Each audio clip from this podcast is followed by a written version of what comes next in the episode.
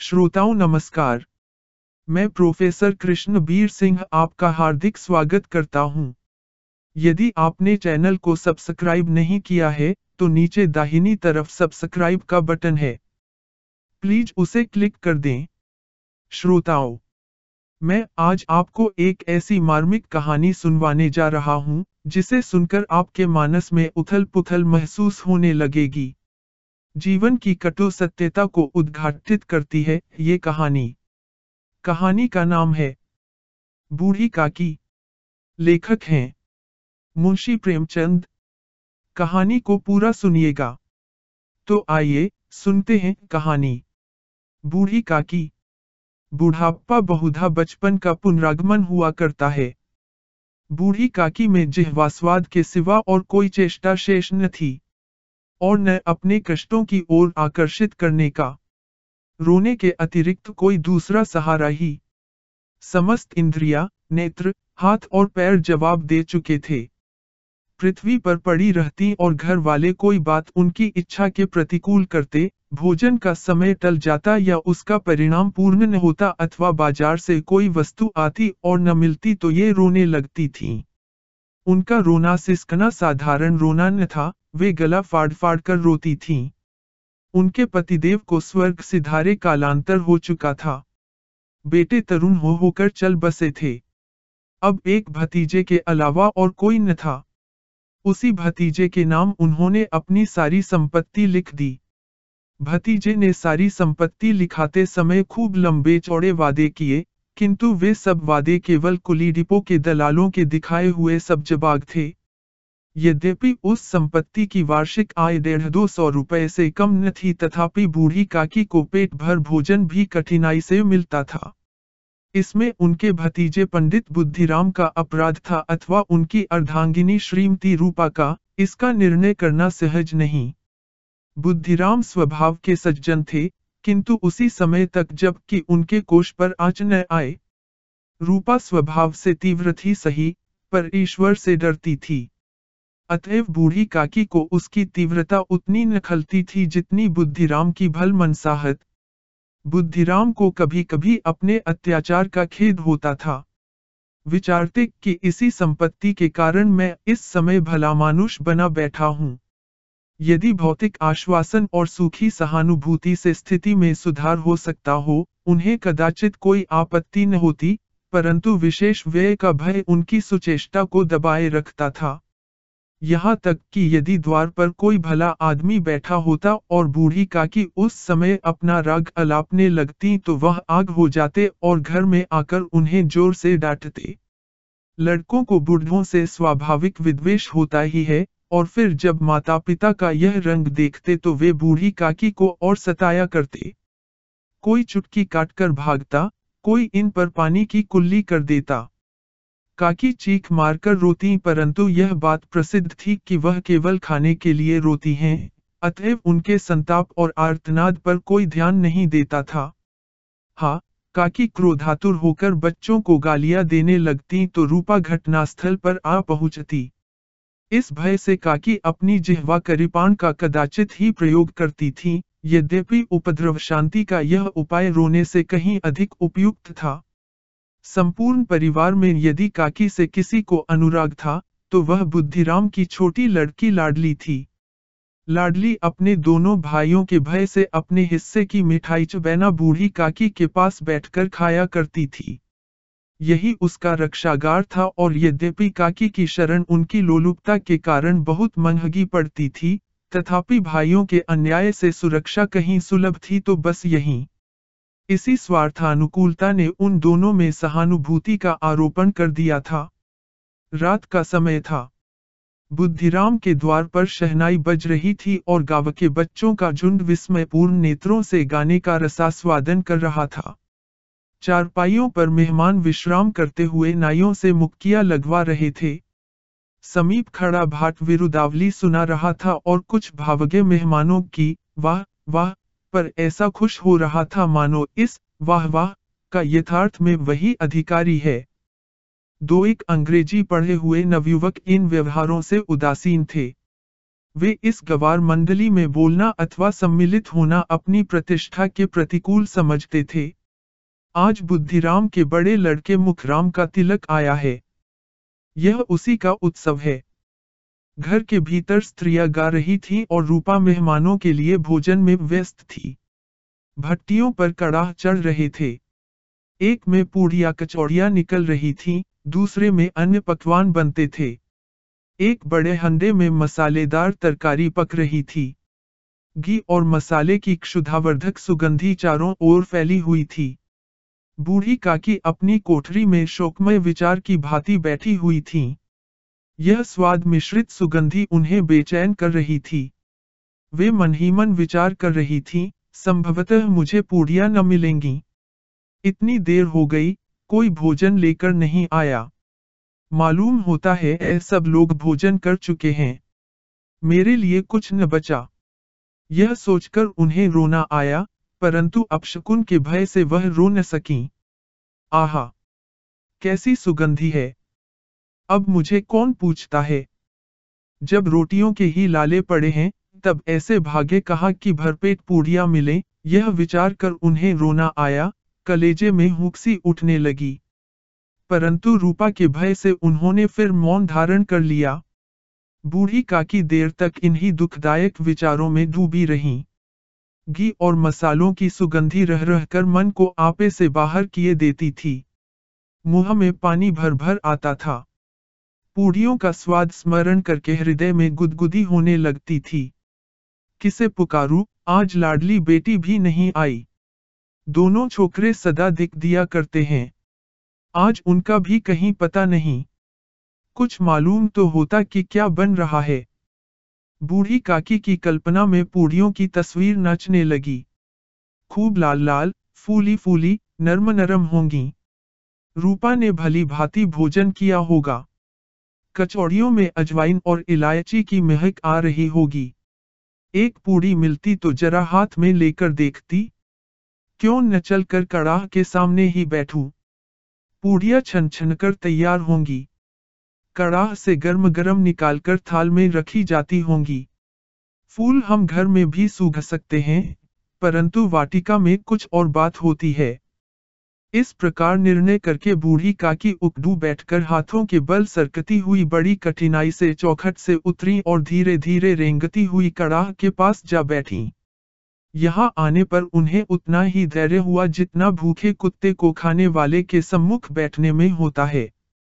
रूपा उस समय कार्यभार से उद्विग्न हो रही थी।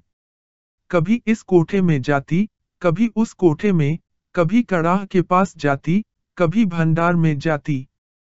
किसी ने बाहर से आकर कहा, महाराज, ठंडई मांग रहे हैं। ठंडई देने लगी। इतने में फिर किसी ने आकर कहा, भाट आया है, उसे कुछ दे दो। भाट के लिए सीधा निकाल रही थी कि एक तीसरे आदमी ने आकर पूछा, अभी भोजन तैयार होने में कितना विलंब है? जरा ढोल, मजीरा उतार दो। बेचारी अकेली स्त्री दौड़ते दौड़ते व्याकुल हो रही थी, झुंझलाती थी, कुर्ती थी परंतु क्रोध प्रकट करने का अवसर न पाती थी। भय होता, कहीं पड़ोसी ने यह न कहने लगे कि इतने में उबल पड़ी। प्यास से स्वयं कंठ सूख रहा था। गर्मी के मारे फुकी जाती थी, परंतु इतना अवकाश न था कि जरा पानी पी ले अथवा पंखा लेकर झले। यह भी खटका था कि जरा आँख हटी और चीज़ों की लूट मची। इस अवस्था में उसने बूढ़ी काकी को कड़ाह के पास बैठी देखा तो जल गई। क्रोध न रुक सका। इसका भी ध्यान न रहा कि पड़ोसिने बैठी हुई हैं, मन में क्या कहेंगी? पुरुषों में लोग सुनेंगे तो क्या कहेंगे? जिस प्रकार मेंढक केंचुए पर झपटता है, उसी प्रकार वह बूढ़ी काकी पर झपटी और उन्हें दोनों हाथों से झटक कर बोली, ऐसे पेट में आग लगे, पेट है या भाड़? कोठरी में बैठते हुए क्या दम घुटता था? अभी मेहमानों ने नहीं खाया भगवान को भोग नहीं लगा, तब तक धैर्य न हो सका। आकर छाती पर सवर हो गई। जल जाए ऐसी जीभ। दिन भर खाती न होती तो जाने किसकी हांडी में मुँह डालती। गाव देखेगा तो कहेगा कि बुढ़िया भरपेट खाने को नहीं पाती, तभी तो इस तरह मुँह बाए फिरती है। डायन न मरे न मांचा छोड़े। नाम बेचने पर लगी है। नाक कटवा कर दम लेगी। इतनी ठूसती है न जाने कहाँ भस्म हो जाता है। भला चाहती हो तो जाकर कोठरी में बैठो, जब घर के लोग खाने लगेंगे, तब तुम्हें भी मिलेगा। तुम कोई देवी नहीं हो कि चाहे किसी के मुँह में पानी न जाए, परंतु तुम्हारी पूजा पहले ही हो जाए। बूढ़ी काकी ने सिर उठाया, न रोई न बोली। चुपचाप रेंगती हुई अपनी कोठरी में चली गईं। आवाज़ ऐसी कठोर थी कि हृदय और मस्तिष्क की संपूर्ण शक्तियाँ, संपूर्ण विचार और संपूर्ण भार उसी ओर आकर्षित हो गए थे। नदी में जब कगार का कोई वृहद खंड कटकर गिरता है तो आसपास का जल समूह चारों ओर से उसी स्थान को पूरा करने के लिए दौड़ता है। भोजन तैयार हो गया है। आँगन में पत्तले पड़ गईं, मेहमान खाने लगे। स्त्रियों ने जेवनार गीत गाना आरंभ कर दिया। मेहमानों के नाई और सेवकगण भी उसी मंडली के साथ, किंतु कुछ हटकर भोजन करने बैठे थे, परंतु सभ्यतानुसार जब तक सबके सब खा न चुके कोई उठ नहीं सकता था। दो एक मेहमान जो कुछ पढ़े लिखे थे, सेवकों के दीर्घाहार पर झुंझला रहे थे। वे इस बंधन को व्यर्थ और बेकार की बात समझते थे। बूढ़ी काकी अपनी कोठरी में जाकर पश्चाताप कर रही थी कि मैं कहा से कहा आ गई। उन्हें रूपा पर क्रोध नहीं था। अपनी जल्दबाजी पर दुख था। सच ही तो है, जब तक मेहमान लोग भोजन न कर चुकेंगे, घर वाले कैसे खाएँगे? मुझसे इतनी देर भी न रहा गया। सबके सामने पानी उतर गया। अब जब तक कोई बुलाने नहीं आएगा, न जाऊँगी। मन ही मन इस प्रकार का विचार कर वह बुलाने की प्रतीक्षा करने लगी। परंतु घी की रुचिकर सुवास बड़ी धैर्य प्रेक्षक प्रतीत हो रही थी। उन्हें एक एक पल एक एक युग के समान मालूम होता था। अब पत्तल बिछ गई होगी। अब मेहमान आ गए होंगे। लोग हाथ पैर धो रहे हैं, नाई पानी दे रहा है। मालूम होता है, लोग खाने बैठ गए। जेवनार गाया जा रहा है, यह विचार कर वह मन को बहलाने के लिए लेट गईं। धीरे धीरे एक गीत गुनगुनाने लगीं। उन्हें मालूम हुआ कि मुझे गाते देर हो गई। क्या इतनी देर तक लोग भोजन कर ही रहे होंगे? किसी की आवाज़ सुनाई नहीं देती। अवश्य ही लोग खा पी कर चले गए। मुझे कोई बुलाने नहीं आया है। रूपा चिर गई है। क्या जाने न बुलाए। सोचती हो कि आप ही आवेंगी। वह कोई मेहमान तो नहीं जो उन्हें बुलाऊं। बूढ़ी काकी चलने को तैयार हुई। यह विश्वास कि एक मिनट में पूड़िया और मसालेदार तरकारियाँ सामने आएँगी, उनकी स्वादेंद्रियों को गुदगुदाने लगा। उन्होंने मन में तरह तरह के मंसूबे बांधे, पहले तरकारी से पूड़िया खाऊँगी, फिर दही और शक्कर से, कचौरिया रायते के साथ मज़ेदार मालूम होंगी। चाहे कोई बुरा माने, चाहे भला, मैं तो मांग मांग कर खाऊँगी। यही न लोग कहेंगे कि इन्हें विचार नहीं। कहा करें, इतने दिन के बाद पूड़ियाँ मिल रही हैं तो मुँह झूठा करके थोड़े ही उठ जाऊँगी। वह उकड़ू बैठकर सरकते हुए आँगन में आई। परंतु हाय दुर्भाग्य, अभिलाषा ने अपने पुराने स्वभाव के अनुसार समय की मिथ्या कल्पना की थी। मेहमान मंडली अभी बैठी हुई थी। कोई खाकर उंगलियाँ चाटता था कोई तिरछे नेत्रों से देखता था कि और लोग अभी खा रहे हैं या नहीं। कोई इस चिंता में था कि पत्तल पर पूड़ियाँ छूटी जाती हैं, किसी तरह इन्हें भीतर रख लेता। कोई दही खाकर चटकारता था, परंतु दूसरा दोना मांगते संकोच करता था कि इतने में बूढ़ी काकी रेंगती हुई उनके बीच में आ पहुँची। कई आदमी चौंक कर उठ खड़े हुए। पुकारने लगे, अरे, यह बुढ़िया कौन है? यहाँ कहाँ से आ गई? देखो, किसी को छून दे। पंडित बुद्धिराम काकी को देखते ही क्रोध से तिल मिला गए। पूड़ियों का थाल लिए खड़े थे। थाल को ज़मीन पर पटक दिया और जिस प्रकार निर्दयी महाजन अपने किसी बेईमान और भगोड़े कर्जदार को देखते ही उसका टेंटुआ पकड़ लेता है, उसी तरह लपक कर उन्होंने काकी के दोनों हाथ पकड़े और घसीटते हुए लाकर उन्हें अंधेरी कोठरी में धम से पटक दिया। आशारूपी वटिका लू के एक झोंके में विनष्ट हो गई। मेहमानों ने भोजन किया। घर वालों ने भोजन किया। बाजे वाले, धोबी, चमार भी भोजन कर चुके, परंतु बूढ़ी काकी को किसी ने न पूछा। बुद्धिराम और रूपा दोनों ही बूढ़ी काकी को उनकी निर्लजता के लिए दंड देने का निश्चय कर चुके थे। उनके बुढ़ापे पर, दीनता पर, हतज्ञान पर किसी को करुणा न आई थी। अकेली लाडली उनके लिए कुड़ रही थी। लाडली को काकी से अत्यंत प्रेम था।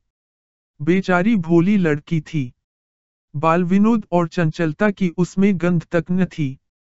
दोनों बार जब उसके माता पिता ने काकी को निर्दयता से घसीटा तो लाडली का हृदय ढकर रह गया।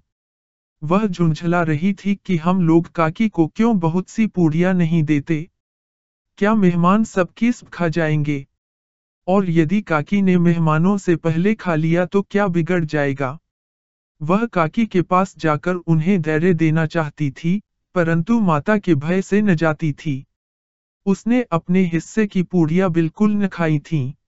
अपनी गुड़िया की पिटारी में बंद कर रखी थी।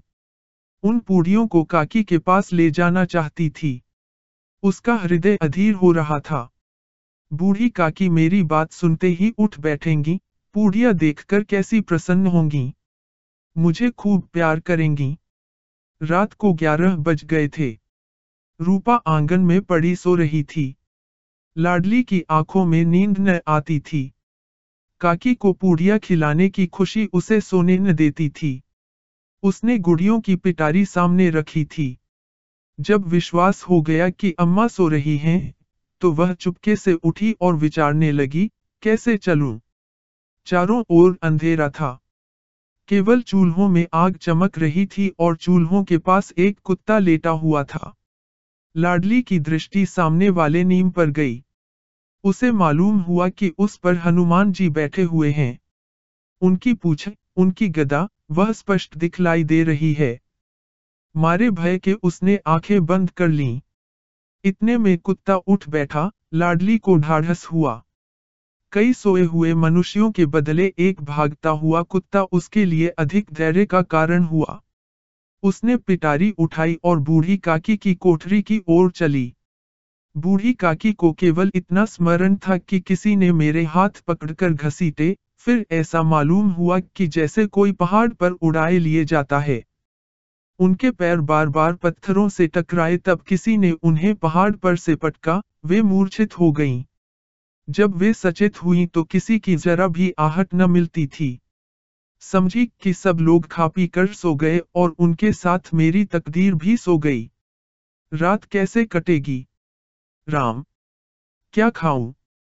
पेट में अग्नि धधक रही है। हा, किसी ने मेरी सुधी न ली। क्या मेरा पेट काटने से धन जुड़ जाएगा? इन लोगों को इतनी भी दया नहीं आती कि न जाने बुढ़िया कब मर जाए। उसका जी क्यों दुखावे? मैं पेट की रोटियाँ ही खाती हूँ कि और कुछ? इस पर यह हाल मैं अंधी, अपाहिज ठहरी न कुछ सुनू, न बूझू। यदि आँगन में चली गई तो क्या बुद्धिराम से इतना कहते न बनता था कि काकी अभी लोग खाना खा रहे हैं, फिर आना। मुझे घसीटा, पटका। उन्हीं पूड़ियों के लिए रूपा ने सबके सामने गालियाँ दी। उन्हीं पूड़ियों के लिए इतनी दुर्गति करने पर भी उनका पत्थर का कलेजा न पसीजा। सबको खिलाया, मेरी बात तक न पूछी। जब तब ही न दी, तब अब क्या देंगे? यह विचार कर काकी निराशामय संतोष के साथ लेट गई। ग्लानी से गला भर भर आता था, परंतु मेहमानों के भय से रोती न थी। सहसा कानों में आवाज़ आई, काकी उठो, मैं पूड़ियाँ लाई हूँ काकी ने लाडली की बोली पहचानी। चटपट उठ बैठी। दोनों हाथों से लाडली को टटोला और उसे गोद में बिठा लिया। लाडली ने पूड़ियाँ निकाल कर दी। काकी ने पूछा, क्या तुम्हारी अम्मा ने दी है? लाडली ने कहा, नहीं, यह मेरे हिस्से की हैं। काकी पूड़ियों पर टूट पड़ी। पाँच मिनट में पिटारी खाली हो गई। लाडली ने पूछा, काकी पेट भर गया? जैसे थोड़ी सी वर्षा ठंडक के स्थान पर और भी गर्मी पैदा कर देती है, उस भांति इन थोड़ी पूड़ियों ने काकी की क्षुधा और इच्छा को और उत्तेजित कर दिया था। बोली नहीं बेटी, जाकर अम्मा से और मांग लाओ। लाडली ने कहा, अम्मा सोती हैं, जगाऊँगी तो मारेंगी। काकी ने पिटारी को फिर टटोला। उसमें कुछ खुरचन गिरी थी। बार बार होंठ चाटती थी, चटखारे भरती थी। हृदय महसूस रहा था कि और पूड़िया कैसे पाऊँ। संतोष सेतु जब टूट जाता है, तब इच्छा का बहाव अपरिमित हो जाता है। मतवालों को मद का स्मरण करना उन्हें मदांत बनाता है। काकी का अधीर मन इच्छाओं के प्रबल प्रवाह में बह गया। उचित और अनुचित का विचार जाता रहा। वे कुछ देर तक उस इच्छा को रोकती रहीं। सहसा लाडली से बोली, मेरा हाथ पकड़कर वहाँ ले चलो, जहाँ मेहमानों ने बैठकर भोजन किया है लाडली उनका अभिप्राय समझ न सकी। उसने काकी का हाथ पकड़ा और ले जाकर झूठे पत्तलों के पास बैठा दिया। दीन, क्षुधातुर, हत ज्ञान बुढ़िया पत्तलों से पूड़ियों के टुकड़े चुन चुन कर भक्षण करने लगी। ओह! दही कितना स्वादिष्ट था, कचौड़िया कितनी सलोनी, खस्ता कितने सुकोमल। काकी बुद्धिहीन होते हुए भी इतना जानती थी कि मैं वह काम कर रही हूँ, जो मुझे कदापि न करना चाहिए। मैं दूसरों की झूठी पत्तल चाट रही हूँ। परंतु बुढ़ापा तृष्णा रोग का अंतिम समय है, जब संपूर्ण इच्छाएँ एक ही केंद्र पर आ लगती हैं। बूढ़ी काकी में यह केंद्र उनकी स्वादेंद्रिय थी। ठीक उसी समय रूपा की आँख खुली। उसे मालूम हुआ कि लाडली मेरे पास नहीं है। वह चौंकी चारपाई के इधर उधर ताकने लगी कि कहीं नीचे तो नहीं गिर पड़ी। उसे वहाँ न पाकर वह उठी तो क्या देखती है कि लाडली जूठे पत्तलों के पास चुपचाप खड़ी है और बूढ़ी काकी पत्तलों पर से पूड़ियों के टुकड़े उठा उठा कर खा रही है। रूपा का हृदय सन्न हो गया। किसी गाय की गर्दन पर छुरी चलते देखकर जो अवस्था उसकी होती, वही उस समय हुई। एक ब्राह्मणी दूसरों की झूठी पत्तल टटोले इससे अधिक शोकमय दृश्य असंभव था। पूड़ियों के कुछ ग्रासों के लिए उसकी चचेरी सास ऐसा निष्करिष्ट कर्म कर रही है। यह वह दृश्य था जिसे देखकर देखने वालों के हृदय काप उठते हैं।